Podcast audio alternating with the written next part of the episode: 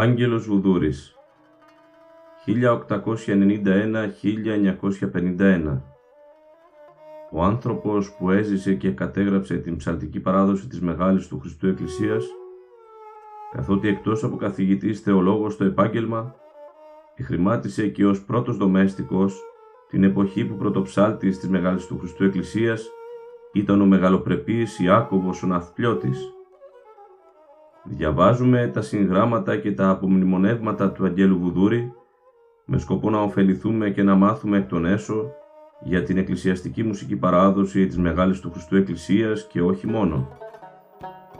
Είμαι ο Αλέξιος Φωτακόπουλος και είναι ένα ακόμη επεισόδιο της σειράς «Ψαλτικά αναγνώσματα» του Σχολείου Ψαλτικής. Καλή σας ακρόαση. Είναι τα podcast του Σχολείου Ψαλτικής.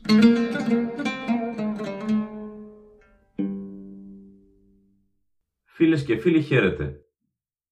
Είμαστε και πάλι μαζί για να συνεχίσουμε την ανάγνωση του βιβλίου του Αγγέλου Βουδούρη με τίτλο «Μουσικολογικά απομνημονεύματα». Στο βιβλίο αυτό ο Άγγελος Βουδούρης καταγράφει την ψαλτική του πορεία από τα παιδικά του χρόνια, τις εμπειρίες που αποκόμισε από πρόσωπα και καταστάσεις στα πατριαρχικά αναλόγια και σημειώνει σκέψεις και παρατηρήσεις σχετικά με την εκκλησιαστική μουσική και όχι μόνο. Ας ξεκινήσουμε λοιπόν. Διαβάζουμε. Ο Ιούνιος του 1926 έβρισκε τον διδάσκαλον εν τη υπηρεσία. Επανήλθε νούτος εις την θέση του επισήμως και εν θριάμβου. Η ανάληψη των καθηκόντων εκ μέρους του πρωτοψάλτου εχαιρετίστη με χαράν και ανακούφιση από όλους τους θειασότας της μουσικής του τέχνης εκκλησιαστικούς τεκεμί, καθώς και εκ μέρους του ομογενούς εκκλησιάσματος του Πατριαρχικού Ναού. Ο διδάσκαλος επανέβρισκε τον εαυτόν του. Εδώ αγαπητοί φίλες και φίλοι υπάρχει μια σημείωση που αξίζει να την διαβάσουμε και λέει τα εξής. Λεπτομέρειε του ζητήματος γνωστή σε έλεγον ότι οι παύσεις του πρωτοψάλτου από του Πατριαρχικού Ναού λόγω δήθεν της ελληνικής υπηκότητος αυτού, είχε διενεργηθεί εντάφθα κατόπιν ενεργειών των περί των παπαευθύμην. Εδώ αρχαία πίτησαν την απομάκρυνση του διδασκάλου. Η διαταγή δεν προήρχε εκ της κυβερνήσεως της Αγκύρας. Δια τούτο και όταν έγινε ζήτημα εις την Άγκυραν η του πρωτοψάλτου ενεργείες του εκεί Έλληνος πρεσβευτού, η κυβέρνηση σε δήλωσεν ότι δεν είχε γνώση του πράγματος.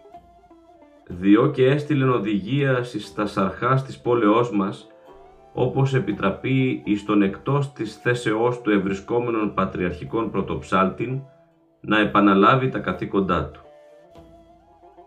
Η Σταλίσα εις την αστυνομίαν φαναρίου άδεια επεδόθη στον πρωτοψάλτην, ο οποίος και την παρουσίασεν εις τον Πατριάρχην διαναλάβει ούτως γνώσιν. Από τις ημέρας ταύτης ο διδάσκαλος ήρχισε να ασκεί τα καθήκοντά του. Η παρά το πρωτοψάλτη υπάρχουσα γραπτή αυτή άδεια, παρά του ιδίου μη επεδόθη προς ανάγνωσιν, είδον και ανέγνωσα ταύτην. Ας συνεχίσουμε στο κείμενο αγαπητοί φίλοι. Ως προς εμέ, η επάνωδος του πρωτοψάλτου Ιακώβου εις των πατριαρχικών ναών με έβρισκεν από απόψεως υγείας εις όχι καλήν κατάσταση. Οι πολλοί κόποι, εθλίψη σε ηθικέ, ε οικονομικές στενοχωρία και ελίαν δύσκολη συνθήκε υπό τα οποία σε ζούσαμεν κατά την εποχήν εκείνην όλοι εν γέννη Ρωμνοί της Κωνσταντινούπολεως, είχαν καταβάλει τον οργανισμόν μου εις βαθμόν ώστε να μην είμαι εις θέση ούτε σωματικός ούτε πνευματικός να εργάζομαι καθώς το έπρατον προτούτου του χρόνου. Επισκεφθείς με κατοίκον ο διδάσκαλος, με κάλεσε να αναλάβω εκ νέου τα καθήκοντά μου ως πρώτου δομεστίκου. Αυτήν την φοράν ή το ούτως όλος διάθεσης και όλος φρίγος ή το ο πάντοτε πρωτοψάλτης της Μεγάλης Εκκλησίας Υγιής, ευδιάθετος και με το ψαλτικόν του μένος. Δυστυχώς, εγώ δεν είχα την αντοχή να μέσως να ταχθώ και πάλιν παρά το πλευρόν του. Επερνούσα το στάδιο της ασθενείας μου και ήμουν υποχρεωμένος να καταπαύσω κάθε είδος εργασίας και πνευματικής μου ασχολίας κατά αυστηράν σύσταση των ιατρών μου. Ευχαρίστησα τον διδάσκαλον δια την πρόσκληση στην θέση μου και το είχα δηλώσει ότι μη το αδύνατον να αναλάβω επί του παρόντος τα καθήκοντά Υπήρχε το σοβαρό ζήτημα που με απασχολούσε της υγείας, την οποία έπρεπε να περιποιηθώ εγκαίρως και χωρίς βραδύτητα.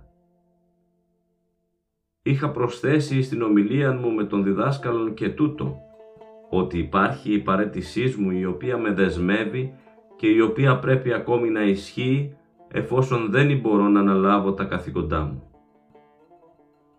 Κατά την συνάντηση αυτήν έλαβα την ευκαιρία να διαβεβαιώσω τον πρωτοψάλτην ότι όταν ανακτήσω ποτέ την υγεία μου, μέλημά μου Κύριον θα θεωρήσω το να εργαστώ δια την μουσική της Μεγάλης Εκκλησίας, της οποίας πολλά τώρα μυστικά κατέχω.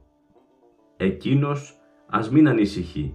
Εκείνος τώρα που επανήλθεν στην θέση του, θα έπρεπε να συνεχίσει την παράδοση του ναού τον παρεκάλεσα δε να δεχθεί ως μαθητευόμενον του από τώρα των μεγαλύτερων ιών μου Κωνσταντίνων και να τον κατατάξει μεταξύ των κανοναρχών του χορού του, δια να με χρησιμεύσει αργότερον ως πηγή του μουσικού μέλους του Πατριαρχικού Ναού.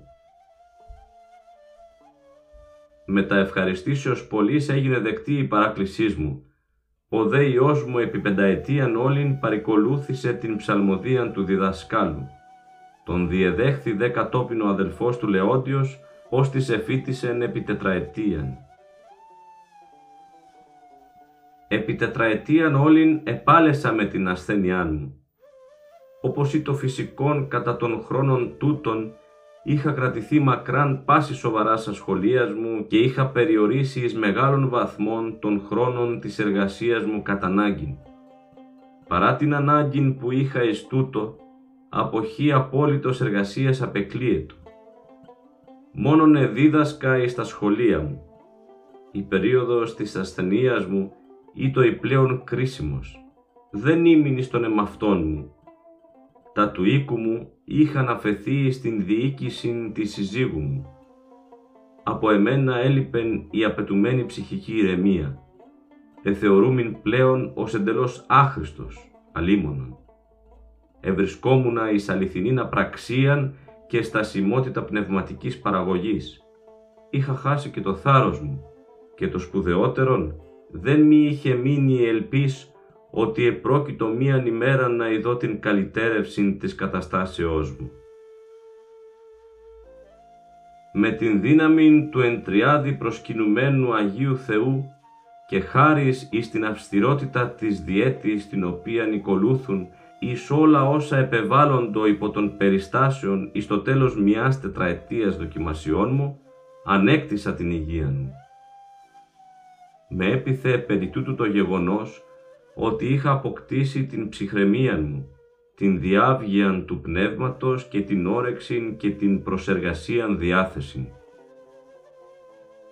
Αυτά τα φαινόμενα ήσαν ως τόσα ενδεικτικά σημεία της βελτιώσεως της καταστάσεώς μου χωρίς να το καταλάβω, βαθμιδών και κατολίγων, ήρχισα πάλι να αφιερώνομαι, αλεν μέτρο, και εις τας προσφυλής πνευματικά σχολείας μου.